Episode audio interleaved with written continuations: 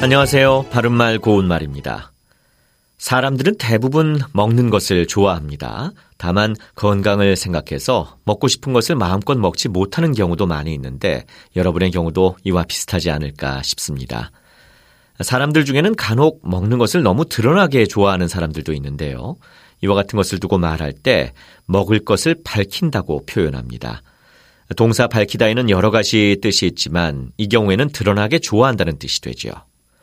이와 비슷한 뜻을 가진 표현으로 동사 바치다가 있습니다. 바치다라고 하면 보통 다른 사람이나 신에게 정중하게 드린다는 뜻과 평생을 바치다처럼 소중한 것을 고스란히 쏟아붓는다는 뜻을 생각하게 되는데 여기서는 동음이 이어인 바치다로 주접스러울 정도로 좋아해서 욕심을 내거나 즐긴다는 뜻입니다.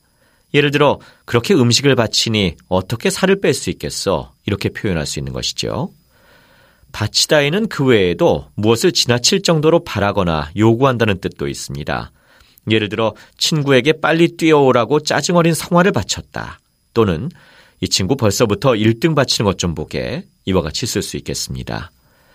그리고 바치다보다 센 느낌을 주는 것으로 빠치다라는 동사도 있는데요. 이건 역시 주접스러울 정도로 즐긴다는 뜻입니다. 노름을 빠치다 또는 젊어서 주색을 빠치는 사람은 성공하지 못한다. 이처럼 말할 수 있죠. 바른말 고운말 아나운서 이규봉이었습니다.